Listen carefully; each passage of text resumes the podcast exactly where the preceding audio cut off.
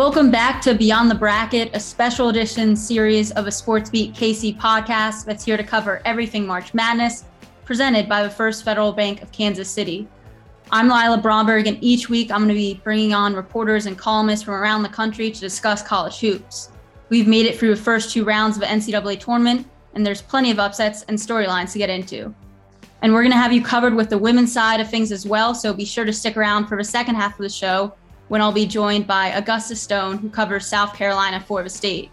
But to kick things off, I'm joined by my Kansas City Star colleague Blair Kerkhoff and Anthony Kristensen for the Columbia Missourian. Thanks so much for joining, guys. Great to see you, Lila and Anthony. Yeah, great to be on. Thank you for thank you for having me. Yeah, excited to have both you guys and quite the thrilling first two rounds of the tournament. We've got four double digit seeds in the Sweet 16. And we're going to get into all that, including discussing our biggest takeaways and surprises, previewing those matchups coming up, and debate who has the best shot left at a national championship. Blair, I'll start with you. What stood out to the most to you so far for these first two rounds? A couple of things. Well, first of all, uh, the games were good from the beginning until the end. And when I say the end, I mean the bitter end. Overtime of the last game played in the, you know, in the second round. Uh, that was the Arizona top seeded Arizona surviving TCU in overtime. I didn't get to bed until after midnight watching that game, and then because it's the NCAA tournament, it took me another hour and a half or so just to fall asleep because I'm so so revved up from watching the basketball all day. It's such a great time of the year. But my biggest takeaways from the first weekend, uh, Big 12 had a good week, very good weekend with three of it, you know, going 6 0 in the first round. And, and even though Baylor is a top seed loss, they did push three to the to the Sweet 16. The Big 12's best tournaments, they've had four in the Sweet 16, so they've got three this time um, Mike Krzyzewski getting his, you know, his his team to the, uh, you know, to the next round and keeping his coaching career alive for at least one more week with career win number 1200, and then, and then of course St. Peter's. What an incredible, you know, just incredible run for them. Second year in a row that a 15 seeds got to the Sweet 16, but I'm not sure there's ever been a bigger underdog in terms of not just seeding, but brand and scope of program than uh, than St. Peter's over Kentucky in the first round. That was just incredible. Yeah, St. Peter's has been really awesome to see. I have a friend who used to play games there and was telling me it's, it's pretty much, you know, a YMCA community style type gym in the middle of Jersey City. I mean, you've got less than 4,000 students that go to that school none of these kids were really ranked recruits and what they've been able to do and what Shaheen Holloway's been able to do as their head coach has been incredible to see. I really had Kentucky pegged as a team that was had a chance to go all the way and really looked like they were primed to do something special and for St. Peter's to get them in that first game and then be able to, you know, ride that emotional high and still then be able to come out and beat Murray State in the second round was really impressive. What what do you like the most about St. Peter's right now, Anthony? Doug Edert. Yeah. I mean, he's playing he's playing really well. I like his uh I mean his uh, his play from from deep is great and his mustache is enviable. Um but I mean I, I like you said, I really like the way that Holloway's got the team playing. Um, there's a reason he's getting linked to some bigger jobs for whenever their run does end. And uh yeah, I'm really, really looking forward to their game against Purdue coming up. Tell you one of the things, Lila, that uh, one of the little side stories was the the St. Peter's cheerleaders could not uh, afford to go to Indianapolis for the for the games. So after the you know after the victory over Kentucky, who else but the Peacock streaming service, NBC's you know streaming service, decided to send the Peacock cheerleaders to Indies so they could play, you know, so they could cheer in that second round game against Murray State. And so they chartered a bus and Peacocks for Peacock, uh, Peacock for Peacocks uh, Express rolled across uh, Pennsylvania and Ohio straight to Indiana. And Um, so you, you, get little, you know, that, you know, that kind of story. And of course the Indiana cheerleader getting the ball off the backboard was, you know, just sort of the, the, the, great sights and sounds of the first weekend. Yeah. I mean, of those upsets that we had in that first two rounds, when you look at the teams that are out now, you have Kentucky out, as we mentioned, number one Baylor out, number two a number two seed Auburn out, and then two number three seeds in Wisconsin and, and Tennessee. Of those, who surprises you guys the most? Is there a biggest surprise for you there, Blair? Well, certainly Kentucky for sure, but I, I don't know. You you probably saw Kentucky more than I did this year, Lila. I it seems to me that a common thread through some of these Kentucky meltdowns is um, their guard play toward the end of games. They just kind of lose control of games at the end, or they they can't uh, they can't prevent a team from you know from from scoring at the end. And um, and and so when when it seems like when Kentucky loses, it's in the last five minutes of these games, and uh, and, and, and that's what happened to the Wildcats again. I who thought it could happen against a, a team that I don't know where they were in KenPom or Bart Torvik, but uh, but no, they, they they were the number 60 seed in the NCAA tournament mm-hmm. for a mm-hmm. reason. And as you said earlier, Kentucky was a team that had a lot of people had going to the Final Four coming out of that region, um, especially, since Baylor seemed so vulnerable the way the, the Bears played in the last couple of weeks of the of the season. So th- that one, but you're you know the, the, the maybe the one that the, the, second one that surprised me um, was the way, and, and, this wasn't a first round game, it was just the way that Miami handled Auburn in the 2nd mm-hmm. round. I, I, I, did like Auburn and another school that uh, they had coming out of the Midwest. Uh, a lot of people had in their bracket, but Miami and Jim Larrañaga, who's you know just an old hand at the game. He was the coach that got George Mason to the Final Four back in 2006. Coached a brilliant game, and uh, Miami doesn't make mistakes, and that's just it's just, I'll tell you what, it's a team not to ignore in the Sweet 16 this weekend. Yeah, that my Miami game. I mean, I wasn't expecting a lot from the ACC in this tournament with just what we had seen from that league this year. But I mean, you've got three ACC teams in that Sweet 16 and only one from the SEC. And I think with that Auburn game, what surprised me was I didn't really ex- expect them to get to a Final Four. I kind of expected them to lose between the round of 32 and the Elite Eight. But I figured that it would be their guard play that would be what would cost them. And it really ended up not, you know, in it, it ended up being this game just not having that great of game from Jabari Smith or Walker Kessler down low, which is what ended up getting them. Anthony, you've seen, you know, Auburn this year before in person too, and then at the SEC tournament. How surprised were you that, you know, they weren't able to get out of this round? I wasn't too shocked to see Miami get the win. I, I did have Auburn winning the game. Um, but I mean, I wasn't all that impressed with Auburn at the SEC tournament. Uh, I mean, A&M really did kind of handle them throughout the game. Obviously, they kind of came back in that game, but I do think the writing has kind of been on the wall. They've struggled on, you know, away from home all season, both on true road games and on neutral courts. I mean, we saw that at Missouri. They really probably should have lost that game, really probably should have lost to Georgia. So, I mean, I wasn't overly stunned. I did have them going out in the next round. Um, but I did kind of consider having them go out in the uh, the round of uh, 32, but not overly surprised, but a little surprised. Yeah, and I think Miami is just it's going to it's really interesting there. And now you have that Sweet 16 matchup with another team, Iowa State, that is a double digit seed. And when you look at Iowa State, they're now undefeated in play outside of the Big 12. As you mentioned, Blair, we've kind of seen how good the Big 12 is through this. They've been, I think, the best conference throughout the season. And it's really starting to show why in this tournament. Uh, and another team that really is led by its defense and was able to get the best of Wisconsin there. I mean, Blair, in your memory, I mean, can you remember any time when you've had, you know, a team win like two games the previous year and then be able to have a turnaround like this? Just how impressive you with what uh, they've been able to do there under TJ Otzelberger? Yes, it's never happened. Not not not a team as as low as Iowa State was last year, to go from two wins overall, no wins in the Big 12, they were 0 and 18 in the Big 12, to have two wins in the NCAA tournament. I mean, it's their first Sweet 16, and um, I forgot what it was 2000. I think 16. I think they went under uh, under Steve Prohm. So no, it's it's an amazing uh, amazing turnaround for him. And I mentioned this to somebody over the weekend. It's it's I don't know if you could you know it, I, I, didn't have a vote for Big 12 Coach of the Year, but uh, Scott Drew was the coach. I think he was the coach's choice, and Mark Adams at Texas Tech was the the media choice, and T.J. Otzelberger,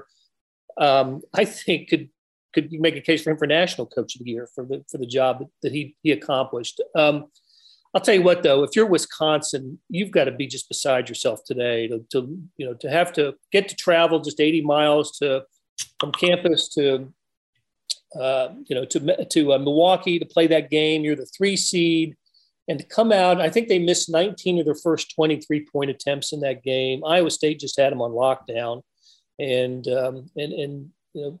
For, for, but the Badgers, uh, uh, you know, next to Kentucky's fan base, I don't know if there's a more disappointed fan base in the country today than uh, than Wisconsin's.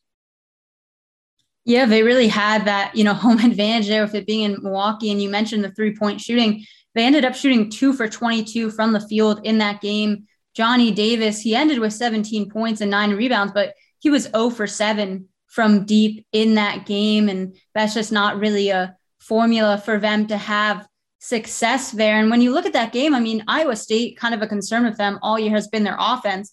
They only shot 30, 34.5% from the field, but they held Wisconsin under 30% uh, from the field and held them under 50 points, which was huge there.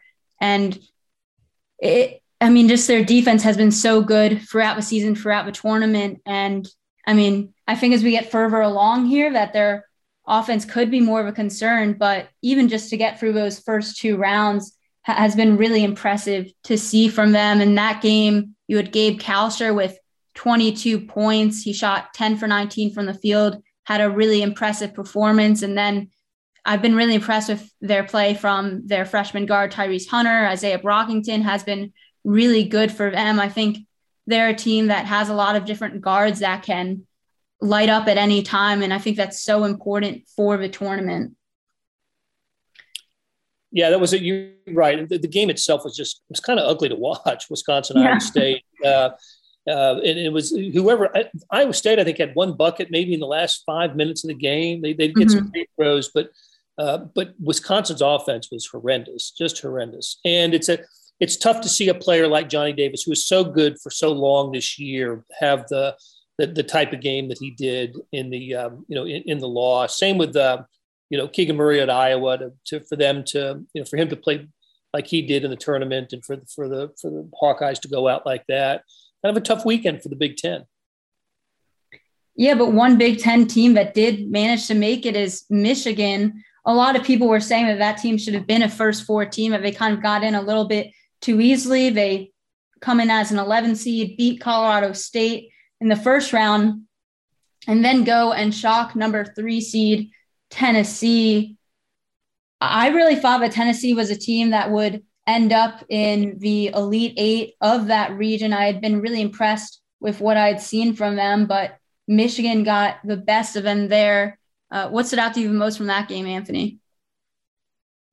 I mean, you, I don't really think you can talk about the the Tennessee uh, Michigan game without bringing up Hunter Dickinson, just with how good he was, twenty seven and eleven. I mean, absolutely pivotal to what Michigan was doing in that game, and I was a bit surprised just by uh, by Tennessee not really having as much success as they had in the uh, the SEC tournament. I mean, just dominated from from start to finish in Tampa.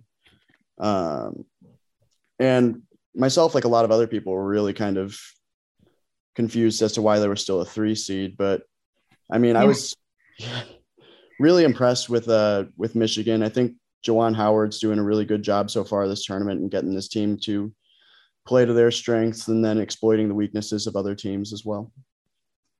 His, uh, you know, his shot of or the, whoever captured it of him hugging the Tennessee player after the game, one of the yeah, Kenny Chandler.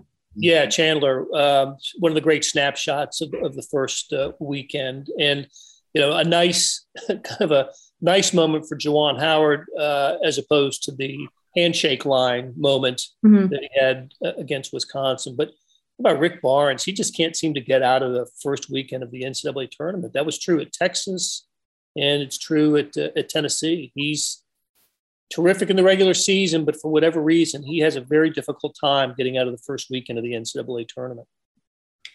And I think another aspect of, of that game that hasn't been talked about too much is, I mean, we mentioned Chandler, and you know he was decently good in that game. I mean, he had 19 points, nine assists, four rebounds, like those. That's a really good stat line. Um, and he's been really good all season. But you have that team led by freshman point guards, and then you saw uh, one of the senior, really older point guards for Michigan, Eli Brooks, kind of take over that game with 23 points, five assists, three rebounds. He was nine for 14 from the field, made some really pivotal plays in that game. And I think senior guard play and just having veteran guard play is so important in this tournament. That was one of kind of my concerns with, with Tennessee a little bit there. Um, just going into the tournament, it's a bit of a concern that I have with Arizona as well, just with how young their team is. Uh, and then you've got a really impressive, you know, guard on the other side of the bracket from Purdue and Jaden Ivey, who had been in the tournament last year and is now uh, a sophomore in the tournament. And again, just had a really incredible game. How much fun have you guys had watching Jaden Ivey, or who are some other players that you guys have really enjoyed watching so far? Jaden Ivey's been really, really fun to watch. We mentioned Doug Edert before. um, I like I like Ochai Agbaji a lot at Kansas. I think he's got another another level to step up for the tournament. But I mean, he's been he's been good. Um, like we saw him against Missouri uh, at Allen Fieldhouse, and he was just obviously not the same competition, but he was very very good in that game. Uh, Paolo with the uh, the comeback against Michigan State was really impressive to me. Uh, and I haven't seen a ton of people talk a lot about Chet Holmgren so far this to- tournament, but I've I've liked what I've seen from him so far, especially when they came back against uh, against Memphis. I liked his teammate Drew Timme, um, mm-hmm. who went for 21 in the second half against Memphis. Mm-hmm. 21 it was 25. I mean, Gonzaga is down 12 early in the second half of that game, and Timme, the veteran, uh, just basically took it over and was was was big time down the stretch, and they, they, they finally put away Memphis at the end. I don't know what that bodes for Gonzaga going forward. That's um, look, Memphis was playing well. Mem- I put Memphis and North Carolina kind of in the same categories. That teams that you know you kind of shook your head at because with all the talent, what's going on in the regular season, but they've sound, seemed to have found their stride in the you know in the tournament. And of course, Carolina's continuing to play on. Um, and Memphis gave Gonzaga all it wanted. And Gonzaga is still my national championship choice, but um, but that you know, the, I know it threw a scare into the Zags, and I just don't know if that means the Gonzaga is a little more vulnerable this you know this year. Um, we'll we'll have to see. I do think they come out of the region though. Um, you know, another player who who I, I enjoyed watching this weekend was Remy Martin for Kansas. Mm-hmm. Didn't start either game. Hasn't started since he's come back from injury, and turns out to be the leading scorer for Kansas in both games. And you know, you know they were going to beat Texas Southern anyway with, in the first round, but they needed his spark against Creighton. Creighton came out um, playing, you know, a, a, team that doesn't shoot the three very well, came out on fire and was knocking them down from deep. And um, Kansas, which has been eliminated, I looked this up for another show that I was doing. That Kansas has been knocked out of the tournament the last four times by a team that came out and shot it, made at least 11 three pointers. So, um, and, and, Creighton was on its way and ended up finishing with 12. But Remy Martin came in and made a big difference in that game uh, with his just his energy and uh, uh, and got basically answered Creighton's run early, and and Kansas goes on to the to the Sweet 16. Yeah, you, you mentioned Drew Timme, and just I think that was a huge difference in that Gonzaga game of between that first and second half, and just his his footwork is there as well. And I think Ryan Nembhard was really good for them in that game as well, and and has been a factor for them there as well. Um, or sorry, Andrew Nembhard, I believe. Uh, always get the two brothers confused because we were just talking about Creighton and he was out for that game versus Creighton. But yeah, seeing Remy Martin come into form has, I think, is really going to bode well for uh, Kansas moving on the tournament. And you look at their region now, and you've got number four Providence left, and then you've got you know two double digit seeds in Iowa State and Miami. So they've got, you know, I think Jesse, our Kansas writer, was posting uh, some of the 538 odds and, and things like that. The odds are really in their favor right now in terms of moving into a final four matchup. Obviously, they've got that matchup with Providence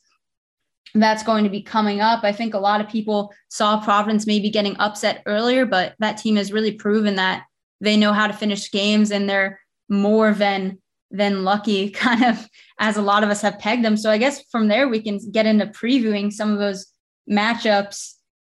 Anthony, what are your initial thoughts? I guess we'll start with that matchup with the Kansas Providence and what maybe we can expect in that game. Yeah, I mean, I like I mentioned, I really liked you know both these teams' guard play. Uh, I mean, like you said, Remy Martin's been spectacular since you know in the in the tournament, and was crucial for Kansas holding off Creighton. I've been really impressed with Providence all season. I've liked their ability to win close games. Obviously, got blasted by by Creighton in the uh, Big East tournament, but I mean, a lot of people have had Providence going out in the first round against a really good South Dakota State team. Um, and I I really liked their their grit. They came back from a deficit in that game to come like to come back in those kinds of games really does kind of show me that this is a team that can, you know, win those types of games and you know potentially get the upset against a team like Kansas. Though I do think Kansas probably has too much. I like uh, I mean Christian Braun's been playing well, like we've mentioned Remy Martin, Ochai Agbaji, those guys, and I we haven't mentioned David McCormack yet, but he's been really impressive to me as well and Kansas needs him to be impressive. That's that's really a key to, to what Kansas wants to do. You know, um, Providence's first win, as you mentioned, over South Dakota State, they came into the game as the nation's top three point shooting team, and Providence held them to I think thirty percent, like seven for twenty three. And so you think, oh, South Dakota State just must have been off that game. Then they turn around and play Richmond, and Richmond is one for twenty one on three pointers. So obviously Providence is doing something really well on the defensive end. They don't have a superstar. They didn't have a guy mm-hmm. who made first team All Big East. They just got a lot of good players and they play hard. Uh, they get to the free throw line a lot. So it's a physical team. I think it's a team that's going to give Kansas trouble uh, in Chicago. I think it's going to be, uh, I think Providence will want to keep it low scoring. I think it'll end up being a low scoring game. I, I, I do think Kansas gets through, but I, I wouldn't be surprised if it's a final possession game. Yeah, and if it's a final possession game, I mean, those are two teams that have both had to play some close games, and I, I think Providence has been a bit more impressive with some of those finishes there. And you mentioned their defense in that game from a three point line, but they also really shot it impressively themselves in that game against Richmond, shooting 54.5% from deep. And if they're able to get hot again, that could be an issue for Kansas in that game. I also see Kansas coming out of that, but I think if you get down to a really down to the wire game, I just think Providence has so much experience there with getting out that maybe they're able to get the edge there. But I just think this Kansas team has so much talent that it, it might do a bit to overpower them. But I think I think that's going to be a really good game. I know that Kansas is going to be favored, and I think that might be a tighter game than a lot of people are expecting uh, for the other game in that region, Iowa State and Miami, as we've talked about that double digit uh, matchup there. Those are always kind of tough to pick of who's going to get out there. And it's kind of crazy that you're going to have either a 10 or 11 seed in the Elite Eight there. Anthony, do you like either of these teams more than the other to get out? I mean, like we mentioned earlier, Iowa State's unbeaten in non Big 12 games. Uh, and you know, if I had a ballot for National Coach of the Year, I would very strongly consider TJ Otzelberger. Uh, and like we've mentioned, they're not a great offensive team, but their defense is really, really impressive. And I don't know that Miami really has the tools to necessarily break that down. I do like this Iowa State team a lot. Maybe that's the uh, seeing them in person bias from when we went to Ames, but uh, I I think I can see Iowa State winning in a close game. And I think it's another low scoring game like the Kansas Providence game, like we called. But I do think like we mentioned, like Tyrese Hunter, Isaiah Brockington, they think those guys are going to be be the key uh, if they can knock down some shots. Uh, and then Iowa State's defense, like if, it, if it's as impressive as it has been throughout the tournament, like holding Wisconsin under 50, holding LSU under 60, I think if they can keep playing the way they have, I think I don't I don't think Miami has the the answers for that. Yeah, I think I'm gonna have to go with Iowa State here as well. I mean, it's it's an intriguing matchup when you look at just the efficiency numbers on the offensive defensive side of things, where you have Iowa State as the fifth best adjusted defensive efficiency in the country, and Miami is 18th when you look at the offensive side of things. And I think that if Iowa State can find a way to disrupt that, that they'll be able to get the win there. I think their guards have a lot of confidence right now, which I think can get them the edge in this one, uh, which is something I like in that matchup. But I just feel like of all the Sweet 16 games, in my mind, this is probably the closest to a toss up as we're going to get, just because I didn't expect either of these teams to even be there. Um, and also, I think whoever can force the most turnovers, because you look at Iowa State, and that's a team that really thrives off of getting teams to turn over the ball and score points off those. They rank fourth in the country in terms of turnover percentage on defense, but Miami rate, ranks sixth in the country on the offensive side of things. They don't turn it over either. So I think whoever wins the fast break battle in that game is going to be whoever's able to come out on top. And that was really an area that Miami thrived in against Auburn. Well, Iowa State plays wins ugly and Miami wins smart. So it's mm-hmm. it's ugly versus smart in this game. and then we can move on up to the South region. We haven't talked about Arizona or Houston at all yet, or I think we maybe talked about Arizona right at the beginning. That was a really fun game between Arizona and TCU. Some kind of you know questionable calls there at the end and things like that, but a wild finish there where the you know you had kind of a collision at center court. Arizona gets the fast break. Uh, they go up to dunk it, and the ball goes in, but the shot clock is off before the ball goes through. If he went for a layup there, probably could have sealed the deal. But Arizona is able to come out on top in overtime anyway, and finishes that with a dunk as well they've been such a fun team to watch, and they'll be against Houston, one of the best defensive teams in the country that has not been phased at all by losing their two best scorers, their two best players earlier in the year. Just uh, a really, really well coached team by Kelvin Sampson. Uh, Anthony, I know that you have Arizona as as someone who you see winning the national championship. What do you like about them so much? I mean, they really dominated the Pac-12, and then I, I I think they're a good defensive team as well. Like you said, they're not necessarily the most uh, experienced team in the field, but I do think that Tommy Lloyd's got them playing a really good brand of basketball. I think the the close call against TCU probably may have may have uh, scared a little bit more life into them because I, I, don't think really many people had TCU uh, as a team that probably could have uh, won that game. Christian Koloko, I mean, the putback dunk last night. I mean, come on, ridiculous. And I, I mean, obviously, uh, I've always had pr- trouble pronouncing his name, but uh, Bennedict Mathurin. I mean, he was. I mean, I think he had 30 and eight uh, against TCU, and I mean, if he you know keeps playing like that, there's very few teams that are going to be able to to contain him. And I mean, he was hitting shots from deep, and I mean, obviously, Houston is a very good defensive team. Uh, if they can, if they can limit him, I think Houston's got a good chance. I've been pretty surprised with Houston in this tournament. I wasn't very high on them coming in, um, but I thought they handled Illinois really well. Some people had them going out to UAB. I did not, uh, I, but I did think UAB was going to give them a better game than they did. Um, so, I mean, this game is a little bit of a toss up for me now that we're actually kind of seeing the tournament play out. Um, but yeah, I, I've really liked Arizona. Houston's been a bit of a surprise for me. Um, like I said, this one's a little bit of a toss up now. Definitely more than it was before the uh, the tournament started. Yeah, Blair, what do you think of, you know, Houston and what you've seen from them so far? Did you expect them to be able to make a Sweet 16? Absolutely. I just think um, their their toughness factor is pretty high, and you know they they were in the Final Four last year, so they know how to get to the Final Four. Kelvin Sampson's an excellent coach, as you said. I like Houston in this game.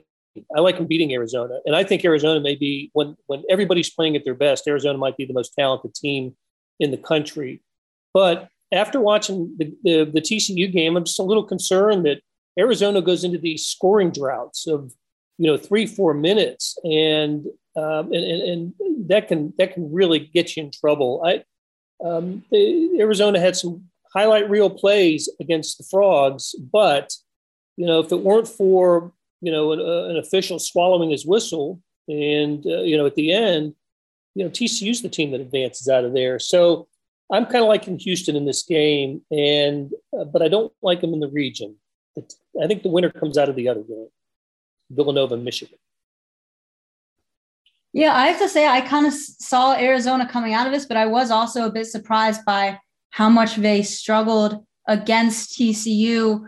I think I still have to go with Arizona in this game, but if Houston is able to drop enough pressure and really force one of those scoring droughts, like you said, it could get dicey there. And I think I trust Houston more to finish a game at the end with their experience in coaching. But another coach in Tommy Lloyd who makes a case for National Coach of the Year. Um, I've talked about on this podcast before about how he's really just been this guy that's for so long as an assistant at Gonzaga was known as a guy who could really scout and develop elite talent that not a lot of not a lot of other people were seeing, especially from the international level. And it's been really cool to see that in full effect for this Arizona team. But I agree. I think that the I, I, think that, you know, if you see Villanova come out of this Michigan game, I could see Villanova coming out. I was not as high on Villanova entering this tournament. I figured they would end up losing to Tennessee in this game, but now with Tennessee out and it being against Michigan, I think I have to go Villanova here and just all of their experience. And they've been able to get through the tournament pretty easily so far. And Jay Wright obviously is a coach that has been here before so many times and you know knows how to get them to that next level so much experienced guard play that's going to be on both sides of this game as i mentioned with eli brooks and then you know on villanova's side of things uh, you've obviously got that there with collin gillespie. Uh, justin moore has been great for them. They've just gotten contributions all around. And I think I'm going to have to go with them there. I think, you know, Michigan, it's amazing to me that they've gotten this far, but I think against a team like Villanova that's top 10 in the country in offensive efficiency, just has so much experience as the best free throw shooting team in the country. I'm not sure that I see Michigan getting out of this, and I don't necessarily seeing this being a close game. Out of all the games left, I think this and Purdue St. Peter's has the potential to be the game that's kind of not as close or, or kind of a blowout there. Uh, Anthony, do you have a, any prediction for this game? I think I agree with you on that. I, I really like this Villanova team. I wasn't really high on them, uh, especially at the beginning of the season when they were a little bit more inconsistent. But I mean, one name we haven't mentioned so far is Caleb Daniels off the bench. I mean, he was really good against Ohio State. Um, and like we mentioned, Gillespie and then uh, Jermaine Samuels. I, I, I do think this Villanova team is better than this Michigan team. I mean, that's not to take away from Michigan's run. I really do. I mean, one of the more surprising runs, I had Michigan losing to Colorado State in the first round. I was probably a bit too high on the Mountain West this season than I should have been. um, but I do really like this Villanova team, especially as of late. Uh, I mean, they put together a really good run to win the uh, the Big East tournament. They've been impressive to me this tournament so far. And I, I do think that their offense is, is better than Michigan's defense. Villanova's got the muscle memory. Um, the hmm. program mm-hmm. does. And Gillespie and, and, and, of course, Jay Wright, the coach, they, they know how to win this time of year. I, I do. I, li- I like them. I, I, like them coming out of this region. And uh, whether it's Arizona or Houston in, in the in, in, the regional final, I, I just I just like Villanova. And then we move to the other side of the bracket. We can start in the West there with Gonzaga, Arkansas. When I made my bracket, I thought that potentially Arkansas could get a win here, but that game that they had against New Mexico, talk about ugly games of just, I remember watching it on TV and it was just the same score for, I mean, at least a good five ten minutes there. But I do think that Arkansas can put that offense together when they need it to. And I mean, I, I see Gonzaga winning the title, but if there's one team kind of that could give them trouble. I, I would see it being in this region, either in this game against Arkansas or in the next game if Tech is able to beat Duke, which I think they're going to be able to do. Is there any chance you guys think that Arkansas could give Gonzaga some trouble here? Do you see Gonzaga getting through? I see Gonzaga getting through. I have not really liked Arkansas in this tournament. I thought they were, I thought it was going to be a close game against Vermont in the first game for a bit, and then Arkansas would pull away late wasn't necessarily the case. Um, and then they obviously struggled against New Mexico State.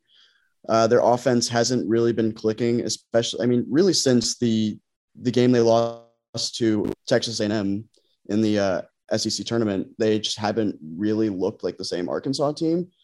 Um, so I, I do think Gonzaga is going to win this game, uh, and I hesitate to say I think they're going to win handily but I don't see Arkansas getting the win here. I'm with you. I, I, I think Gonzaga had its big scare and and uh, got you know, was awakened with the with the Memphis game and was Arkansas has won its two games by a total of eight points over Vermont and New Mexico State. But I'll give the Razorbacks credit that New Mexico State had that kid was it Teddy Allen that went for 37 mm-hmm. against UConn and they held him down, you know, pretty good in the second round. So um, I, am with you. I think Gonzaga doesn't have much of a uh, problem putting away Arkansas, but hey, good for the Razorbacks to get as far as they mm-hmm. did. And then that that next region, Tech Duke, that's another game that I have circled because just two completely opposite styles of a Tech team that really wears people down with their defense. Another first year head coach that's been so impressive there in Mark Adams, and I think that Tech could give Duke a run for their money in this game. I really do. Um, just by completely stifling them, especially with this Duke team being so young. I'm not so sure if they can handle the pressure that Texas Tech is going to be able to bring. Yeah, look, Tech is. Um, you talk about wearing the team down. I think that's what they did to Notre Dame in, in the second round. Um, it looked like the Irish had kind of seized the upper hand in, in, in that game, and Tech, you know, just made the plays at, at the end. Tech's an impressive team. Uh, there are some people who think that Tech and not Kansas was the best team in the Big 12 this year, not Kansas or Baylor. Um, we'll see if Duke's on a little bit of a magic carpet ride, and you know, in Coach K's last year, they. Um, but it's been a bit of a pratfall for Duke uh, each step of the way, right? Losing to North Carolina in the regular season finale, losing to Virginia Tech in the ACC championship game, and um, and look, Michigan State had the ball down one with what is it about two minutes to go in the second round game, got a shot blocked, and then Duke just just just ran away with the last few moments. But um, I'm still trying to figure out who I like in this game, Duke or, or, or, Texas Tech. And Mark Adams has done a heck of a job, heck of a job with this uh, this team. But um, uh, but but Duke may have there may be something special going on with Duke, uh, catching their you know just um, maybe win one for the coach, and uh, that, that that's worked before. Yeah, this is an like you said, this is a game that I kind of have some trouble kind of pinpointing what exactly I think is going to happen. Like we mentioned, I thought I thought Duke was going to really beat Michigan State. Obviously, that wasn't the case. It kind of pulled away a little bit late, but Michigan State really had a chance to win that game. Um, I mean, Duke's been one of the more confusing teams for me uh, throughout the season. Um, I don't know that I th- see them coming out of this region at all. I don't really know that they have what it takes to beat a Gonzaga if they get through Tech. Um, I think you're going to need a big game out of Wendell Moore uh, if they are going to get through Tech. Um, but I think I'm going to take Tech in a close game here because they do, like we've mentioned, wear teams down. And Duke being a younger roster, I'm not sure that they're going to be able to, to handle that.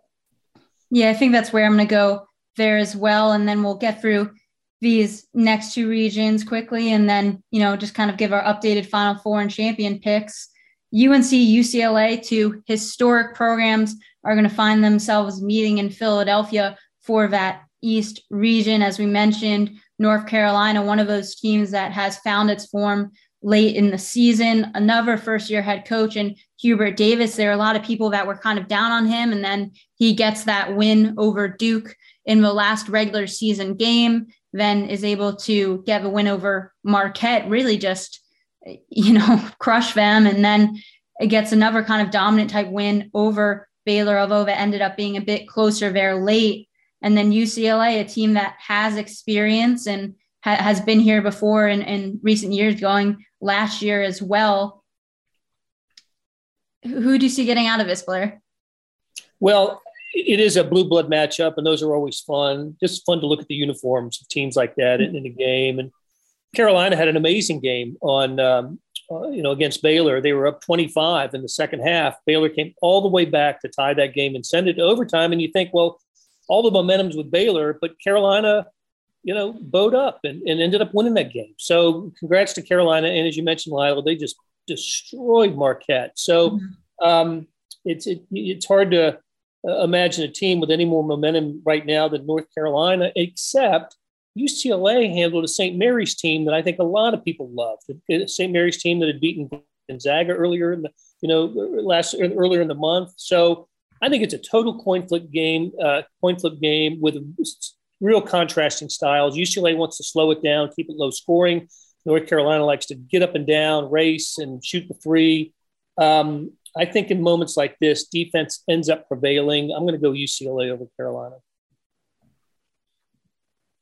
Yeah, I, I I agree with a lot of what was said there. Um, I really, really do like the way North Carolina is playing, and I think I'm going to take Carolina in a close one. Um, I think RJ Davis, the way he's been playing this first couple of games of the tournament, uh, I mean, he's been I mean, really, really good. Um, and I, I mean, like we mentioned, Carolina, I mean, really beat the brakes off of off of Marquette, and then really probably should have kept going against Baylor, but still still pulled out in the end in overtime. But I I do really like the way Carolina has been playing. I think RJ Davis is uh he, I think he probably carries them over the edge in this one. I think I have to go for UCLA here just because of the experience there and just because they've been there before, were able to do it last year. And also for, you know, the defense factor that you mentioned as well, Blair, I just think that that's going to bode well for them. And uh, both these teams, you know, have top 20 offenses, but UCLA has a top 20, top 15 defense. UNC, you're not seeing there as much. Um, and, and, I think I trust the experience of the guards there with UCLA a bit more. I think, you know, the guys for UNC have been really impressive, but I just think at this time of year, experience and defense uh, is going to prevail. And then the last game that we will preview here Purdue and St. Peter's. Can St. Peter's keep their magic going, or is Purdue too much, Blair? Well, no, no 15 seed has won this game, right? There was uh, mm-hmm. Oral Roberts last year, and then Florida Gulf Coast in 2013 uh, lost to Florida in the regional semifinal. So, no, it ends for St. Peter's, but um, but incredible, incredible. That school, school's gotten more publicity. You know, probably millions and millions of dollars in publicity. It's it's going to get this week uh, for what it's accomplished in the NCAA tournament. I I think this is Matt Painter's year. It's it's been a rough go in the NCAA tournament for him over the years. I do think this is the year that uh, Purdue gets it done, and uh, they, they they they can beat you inside and outside. St. Peter's is a physical team. Uh, they they matched Kentucky's physicality in that opening round game, but I, I, just think Purdue's got a little too much skill for St. Peter's in this game. And when we get around to it, um, I got Purdue coming out of this region. Yeah, I, I agree with just about everything that was said there. I mean, Shaheen Holloway has done a great job to get St. Peter's up to this point. Uh, I've been really impressed by them. I mean, KC Ndefo, if I'm pronouncing that right. If I'm not, I apologize. I mean, he's been spectacular, Doug Edert off the bench, like we've mentioned. But Purdue, I think, is probably too much for for St. Peter's, but I mean, what a run! I mean, I don't I don't know that there were many people really uh, expected a 15 seed to to make it as far as St. Peter's, or if they did, I don't think they expected it to be St. Peter's.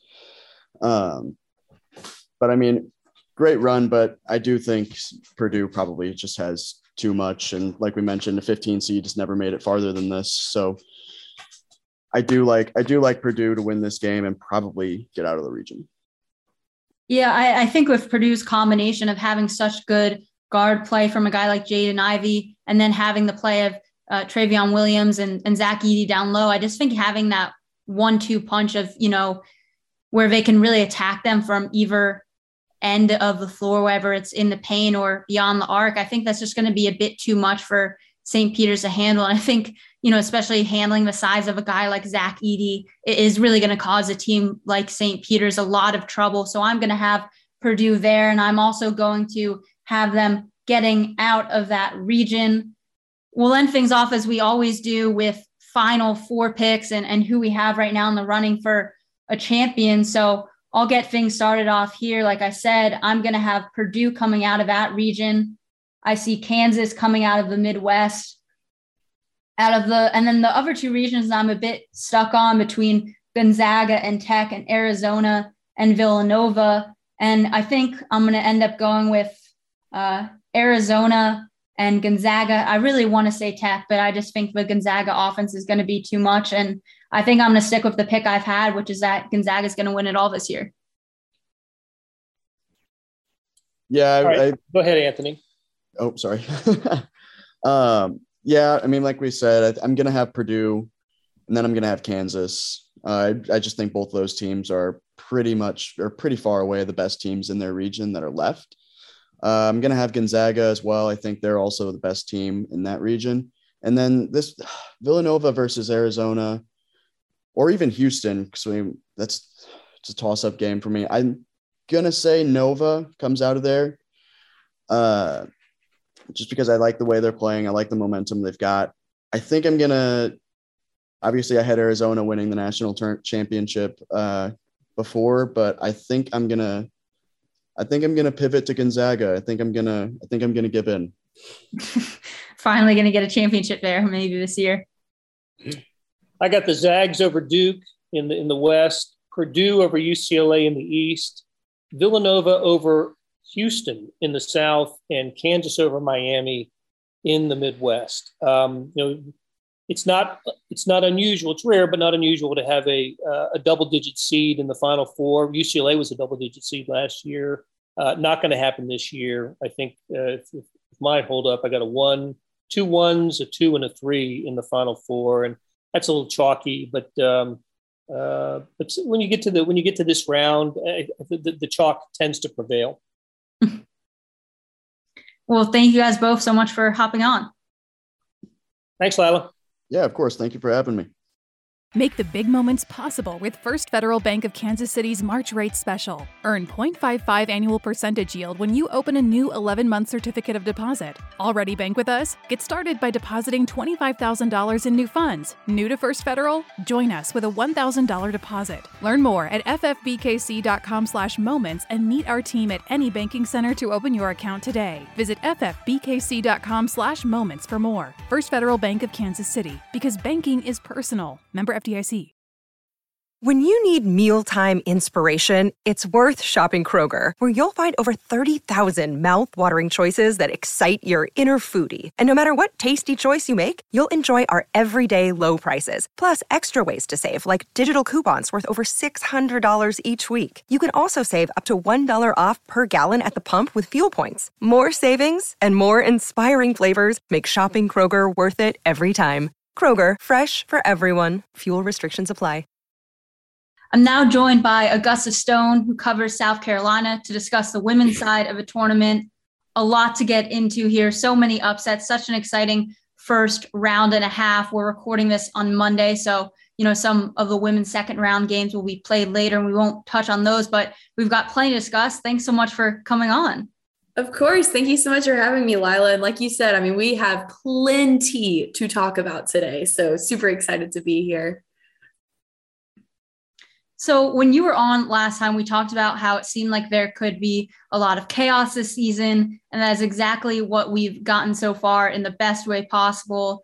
So for the first time since 2016, a pair of top two seeds uh, got out of the first two rounds and are in a Sweet 16. And again, we still have some more games to be played, so that number could be more. The eight wins by double digit seeds in the first round and a half are tied for a record uh, that was set in 2018 for the most to do that. Again, that could be going up as well. You've got Iowa out, you've got Baylor out, a lot of exciting stuff from the first two rounds.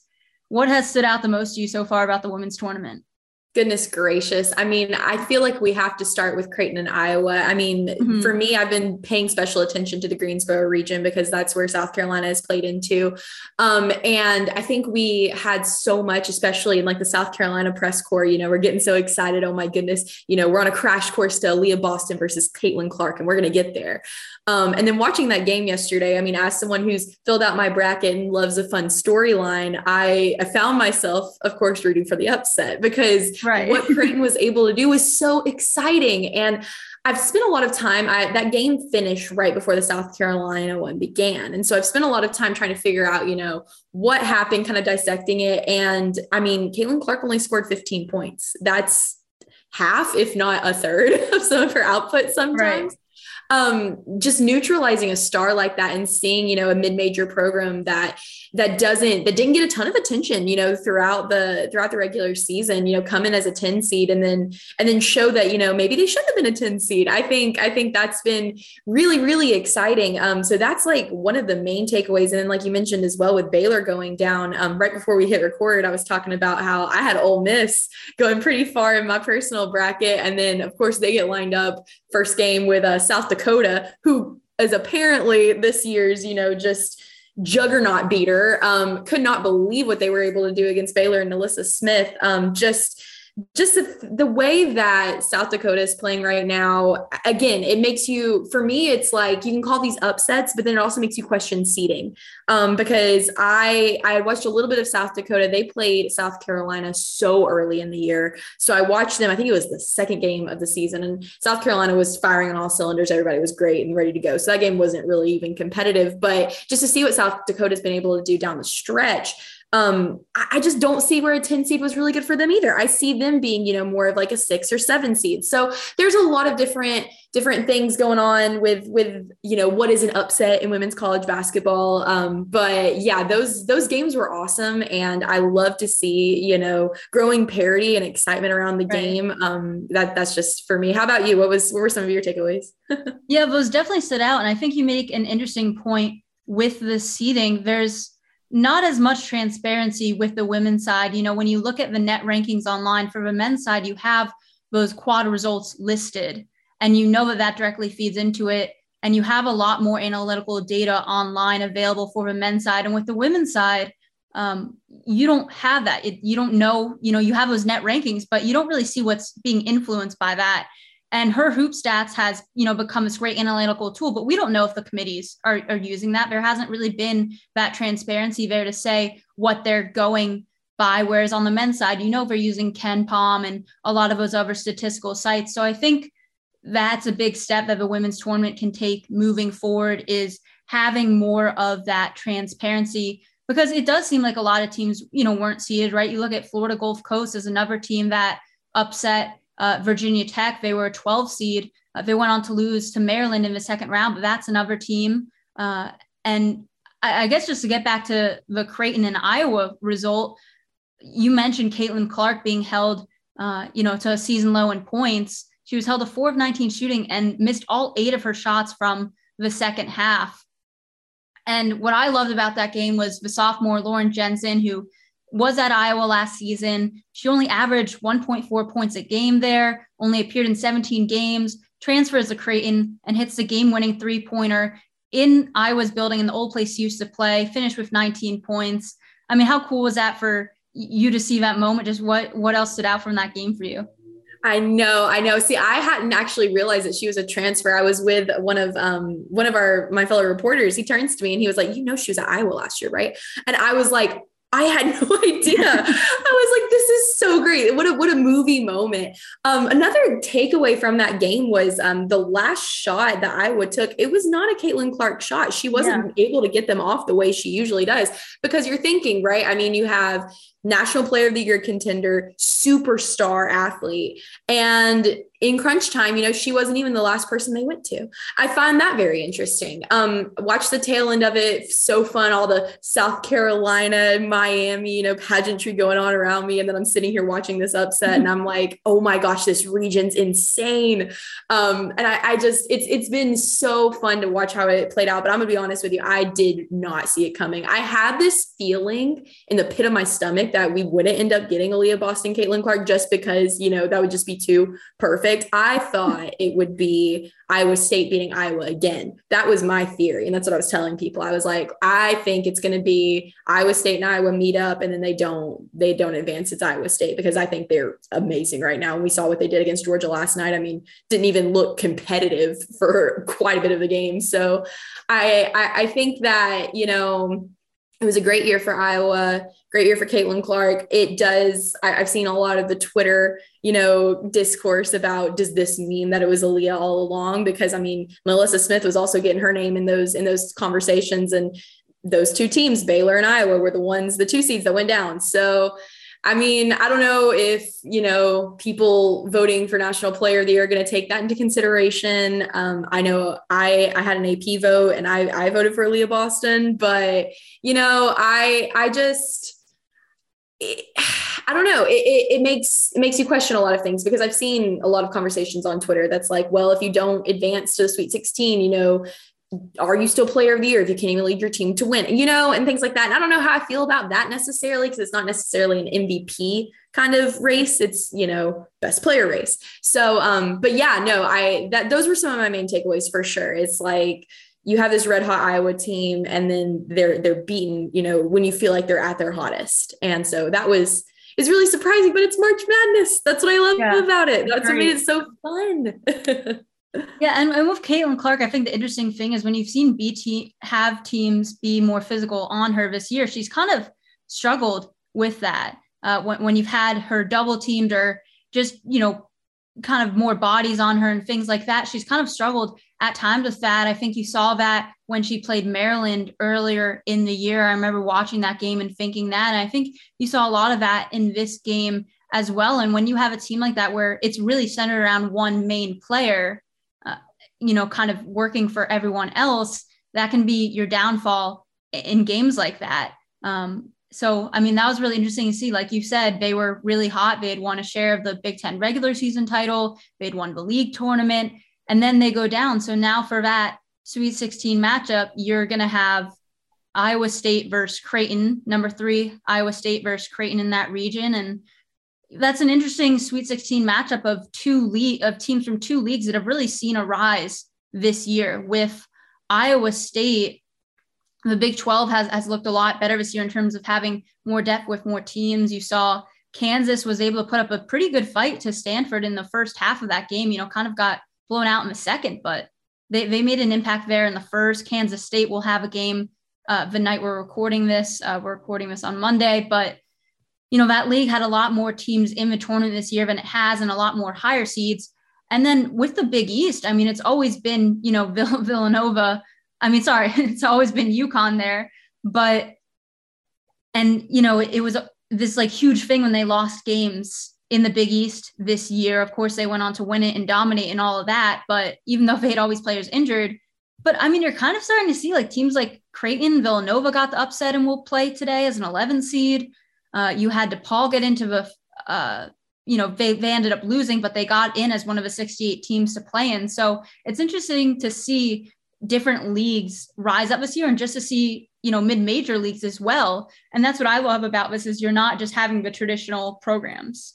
Exactly, exactly. I mean, I want to give a shout out to Princeton over Kentucky. Yeah, Princeton as well that game blew my mind because I had again another team I had going very far. I guess I was high on the SEC, which I mean you have your biases. Right. I watch yeah. every week, but I was shocked because Kentucky was just clicking on all cylinders. That fourth quarter against South Carolina, I was like, dang, I don't know who's going to beat this team if they play like this. And then you see Princeton, and and Princeton's been playing extremely well. Do not get me wrong, but I was sitting there the whole time I was watching that game with my jaw on the floor because it was it was a tight game, but to me, it never felt like Princeton was going to lose. I was like, this is just this steady kind of dominance where it's like, no, it's never going to be a blowout. But I just I don't see Princeton losing. And then they didn't. And then my bracket was destroyed in flames on fire. I tweeted about it. Kentucky found a way, both men's and women's sides, to just implode anything right. I thought was going to happen. But yeah, like you like you said, I mean, we've just we've seen these these games in these leagues. I think Villanova is going to give Michigan a run for their money tonight. Again, I wish we were recording this later. I, I love. I cannot wait to see how that goes. Um, but yeah, no, I I I love to see it. You know, and I think you know to to bring it back, you know, here to Columbia. I mean, Dawn Staley was asked about this yesterday, and she's like, it, it's it's talent. It's talent going to multiple places. You mentioned DePaul who I think they were in the first four and played mm-hmm. And lost. I think that's what happened. Yeah. Um, they had Aneesah Morrow, who is insanely good and just a freshman. Like she and Aliyah Boston were pacing each other with their double double streaks. Over here, you know, we're talking, you know, national player of the year, and then you have a freshman at the DePaul what's she going to be like in two, three, four years? You know what I mean? Like, I love seeing just the talent being dispersed evenly across these leagues. You know, it's not everyone going to UConn or South Carolina, Tennessee, historically, Baylor, Texas. They're going to all of these other schools. And that's how you create parity. And I love to see that, you know, the stars from all over the place and and you know making these runs so yeah no I, I completely agree with you i think it does nothing but advance the game and when you have upsets it you know generates interest you know people are like oh my goodness how did baylor lose? How did you know uh, Iowa lose? And so i think it just it, it it builds it grows the game and it also builds up these programs to continue to be competitive which i just love to see. Yeah and you also had a near upset of free seed lsu which was a really good game. Lsu and jackson state that would have been the first win by a 14 seed in the tournament and got really close there. But LSU went on a run late, won 83 77. But to you know see teams like Jackson State and Howard both in the tournament as HBCUs has been really awesome to see as well. Oh, completely agree. Completely agree. And that game actually, I, I love that Jackson State LSU game because it made me late to. Uh, I had a had an engagement to go to that night, and I was like, "Hang on, I'm sorry, I'm going to be like 30 minutes late. I have to finish watching this game because I had my eyes glued to the TV. I was like, I'm sorry, I'm running late. This is too good. wasn't expecting it to be good. You know, I was like, I'll just turn it on while I'm getting ready. No, I was done. I had to watch it. Um, such a good game, so competitive. I want to give a shout out to LSU's atmosphere, though. I mean, I I get to you know experience really great atmospheres here at Colonial Life Arena, but that game was rocking for a first yeah. round game in Baton Rouge the fact that Jackson State was able to play as competitively as they were in that hostile environment too. I mean, gotta give a shout out to that because that atmosphere that they've created down there oh, I, I want to experience it so bad because it was, it seemed so fun. And Jackson State was incredible. I mean, I saw them winning for a long time. I was sitting there and I was like, you know, I mean, this is just going to happen. And the commentators were already talking about the history. And then, like you said, LSU went on that run. I mean, Khayla Pointer, and they just, they, front to back of that roster is incredible but but yeah I, I i loved watching that game it, it made me late for some things and i didn't mind it at all So another game coming up that I'm gonna I'm really excited for that's gonna be coming up here in the Sweet 16. So we mentioned one of the matchups we have set already. The other one is number one Stanford and number four Maryland in the Spokane region, which I think is going to be such an awesome game. I loved seeing Stanford with the dunk earlier in the tournament and to see the environment there. That was so much fun. I know, I know, dude. I know. They were they were asking about uh, South Carolina players about that because they are known for having some dunkers, and they're like, "When are we gonna see it?" And they're like, "Oh, it was awesome to see. You know, we'll, we'll see if we're doing it." But we loved seeing it uh, from the South Carolina side. But no, I I was watching Stanford last night, and the the Hull sisters good lord that roster i mean it's like everyone they have they're the most balanced team right now and i was telling you again before we got on air i just I hate that Maryland and Stanford is a Sweet 16 matchup because I think both of those teams could go so far in this tournament if they weren't both in Spokane and if they weren't meeting so soon. Again, we're talking about seeding. You know, Maryland is a four seed, another interesting choice um, because Maryland is so hot right now. Diamond Miller is playing remarkably right now. And I'm so excited to see that. Again, it's just a shame that it's it's now because I could see both of them making a run in in other regions with other you know seedings. Um, it's going to be a great matchup. Uh, I think Stanford is the most complete team right now. I mean, just watching them, even though the first half of their Kansas game was really close, I think they pulled away. They showed exactly the dominance that they have. Um, I, I don't want to jump ahead in the conversation too much, but I do think that Stanford is the best team in the tournament right now. Um, things can change, but I've I've been very, very, very impressed with what I've seen so far, especially watching all the other top seeds, watching the people that I think make it to the final four. I just think that Stanford just looks exactly where they want to be. And if they can continue that out for the next few games, I mean, they have a big test. That Spokane region is is legit. It, it's a problem, and so so uh, yeah, no, Maryland's going to be a huge test for them. Yeah, and and I'd be remiss. I meant to say Fran Belibi before, who had the dunk that was just incredible. And yeah, you mentioned it. I mean, Stanford is playing their you know best right now, and so is Maryland. And I think that's what makes this matchup so interesting. Is these two teams faced earlier in the season in late November. Maryland was in that in the Bahamas for that tournament and only had seven players available, two of which barely even play. So they were without Diamond Miller in that game. Uh, they were without Faith Masonius, who is still out now with an ACL injury, and they're also without their sharpshooter Katie Benzan in that game. And really, that was a tournament that they had scheduled earlier in the year to kind of help with seeding and prepare them for the tournament, and then ended up dealing with all sorts of different injuries and, and things like that, not only in that tournament, but throughout the season, which is kind of why you see them there with a, a lower seed of just not really having as many chances to get at a team fully healthy. And so I think that having this matchup now, they're going to be really motivated now that they have more of a complete roster. And in those first two rounds, you saw Maryland really looking like the team that was promised all season. This team led Division One in scoring last season and was supposed to, you know, make a Final Four type run last year and was knocked off by Texas, who is another team in that Spokane region. And you saw for the first time, uh, you saw Ashley Owusu really look back to her true self in these two games. You saw Diamond Miller looking back like herself in these games. And then you add in Angel Reese and the sharp shooting of, of Katie and, and, and the rest of the players on, you know, this roster. I'm not even mentioning Chloe Bibby or Mimi Collins and some of these other players. I think that's going to be a really fun, fast paced, interesting game. And you'd imagine that Maryland's going to be really motivated going to that one, just knowing the last time they played Stanford, they didn't really get to show, you know, who they were as a team because of those injuries. Exactly. I mean, all that's so true. And and that's what makes the the March Madness so great. I do want to say, like, like you mentioned, the Spokane region. I mean, it is stacked from top to bottom. We also have LSU, like we just mentioned, they're they're in that region. They play yeah, Ohio Texas State has to play LSU. Yeah, it's amazing. I mean that you the way they stack this region again. Some of the best matchups. Florida Gulf Coast was there. You know, underseeded. Mm-hmm. Beating Virginia Tech in what was called an upset, which I didn't like that verbiage for that because I thought Florida Gulf Coast was the better team. But and then the way Maryland played them, I just think that is such a stacked region. And i cannot wait to see who actually advances out of it. Again i guess it is lucky for for you know stanford is the most complete team. So it's a good thing that they got seated in was probably the most difficult region especially now with all these other teams advancing. I thought greensboro was very competitive. And now that i'm seeing all these upsets i'm just like it's competitive in a way I didn't even realize it was competitive. Um, but yeah, no, I mean, if we're talking about like these these regions, I just I, I keep my eyes glued on Spokane. Every matchup has been ridiculous. LSU Jackson State somehow they found a way to find mm-hmm. all these teams that are going to play each other extremely well and put them all perfectly there.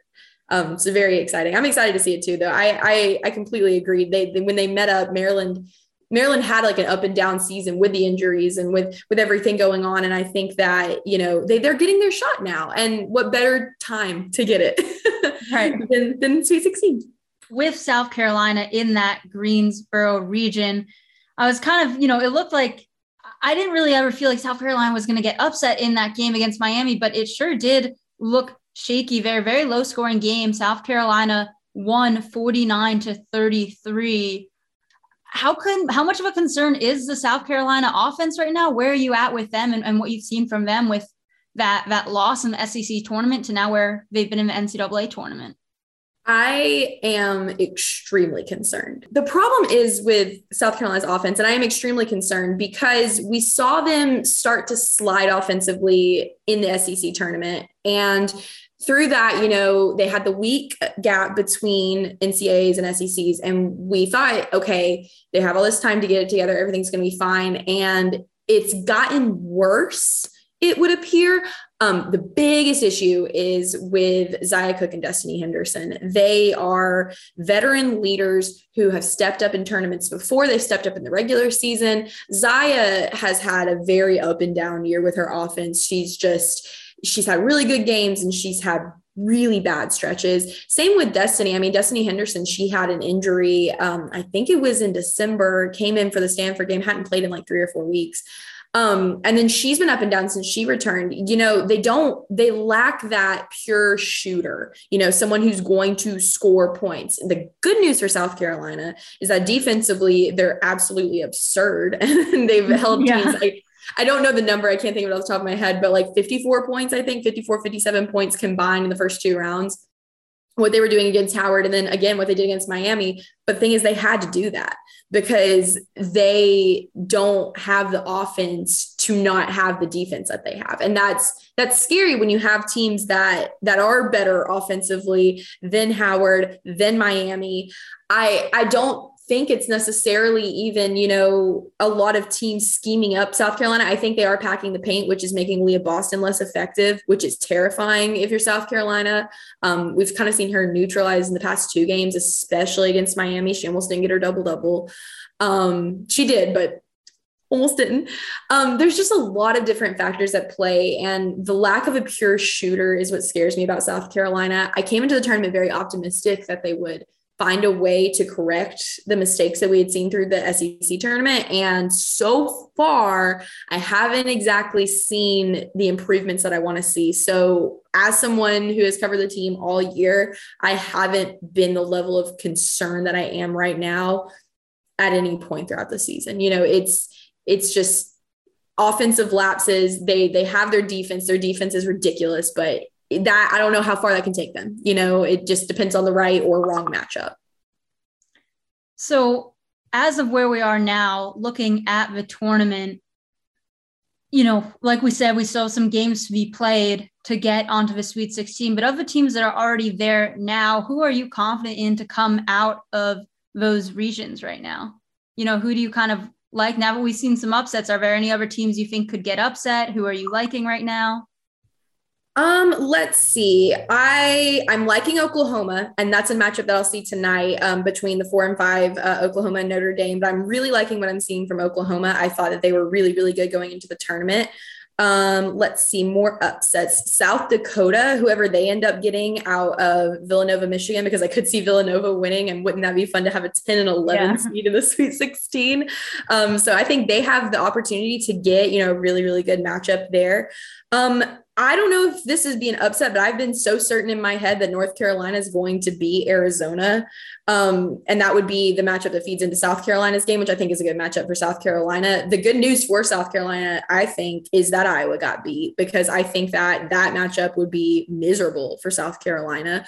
Um, just the way that they play, I think that Iowa would have been potential kryptonite for them. Um, but I don't know. I, I, think the Greensboro region is shaping up for South Carolina the way that they want to. Um, you know, with with how they've played, I still see Stanford the strongest in in Spokane. Um, from the beginning of the Bridgeport regional, I've seen UConn eventually making it out of there. Um, I think NC State, I don't want to like downplay NC State, and I do think that they will make it to the Elite Eight. I just think that UConn is the team to beat there. And I think UConn could potentially make it's not that it would even be it's funny with UConn this year because I feel like saying like oh my goodness like a dark horse UConn team right but because of the the the ups and downs that they had this year with Bueckers' injury you know a lot of roster just turnover. It was it was a weird year for UConn in the regular season, um, but they have everything that they had had from the beginning. And now and they're, they're exactly, and they're playing better than they were earlier. and so I think that UConn's one of those teams that like I I just do see them, you know, doing their UConn thing, which is controversial to say down here in South Carolina, but I think if you're talking about the way teams are trending, it's almost like UConn and South Carolina are doing the opposite. South Carolina was ridiculous throughout the regular season, looked unbeatable, and now they're finally showing that they can be beatable. Whereas UConn beatable the whole year, you know, had a lot of really good matchups and a lot of weird upsets, and now they're they're just they're they're trending upward right now. So um, I, I, hope that answers your question. I know I just kind of jumped around the yeah, bracket no. looking around Great. Uh, frantically, but I think UConn is UConn's the team to beat. You know, I think that whole side, the Spokane region, and then UConn existing down there in Bridgeport. Also, the regions being played in Bridgeport, which is a horrible draw for NC State um, to be there with UConn. I just see it as it, that's it, it just makes logical sense to me that UConn would make a run. Yeah, I could see that happening as well. I'm interested to see what happens in the Spokane region, like we said, with having Stanford, Maryland, and Texas there.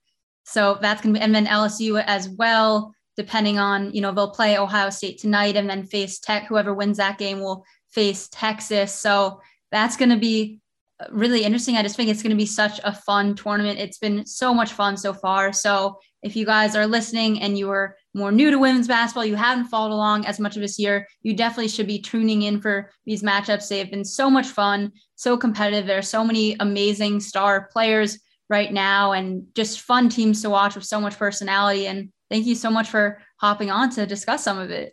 Of course. Thank you so much, Lila. And I completely agree. I mean, there are so many, if you just look at the schedule, there are so many different matchups that you can find that that'll just be so fun. I think women's basketball deserves all of the eyes in the world. And I'm excited to see it growing, but there's always room to grow. So, very excited for all these matchups and hopefully that we get to play a role in amplifying them and having more people pay attention. So, thank you so much for having me and for doing this segment. I think it's awesome.